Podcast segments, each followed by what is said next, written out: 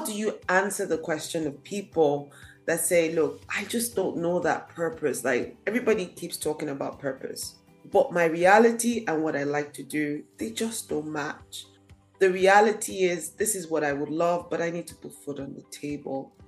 You know, I have so much setbacks. I don't have a family that is supporting me. There's nobody in my corner. Every day I go to bed because these are the realities of life. Mm-hmm. Mm-hmm. How do you address that? Mm-hmm. Such a great question, especially for this time when inflation is hitting hard on every home, right? Every economy, every pocket, every income size. But I've got to tell you, I think people miss the mark when they begin to think that their purpose is something outside of themselves.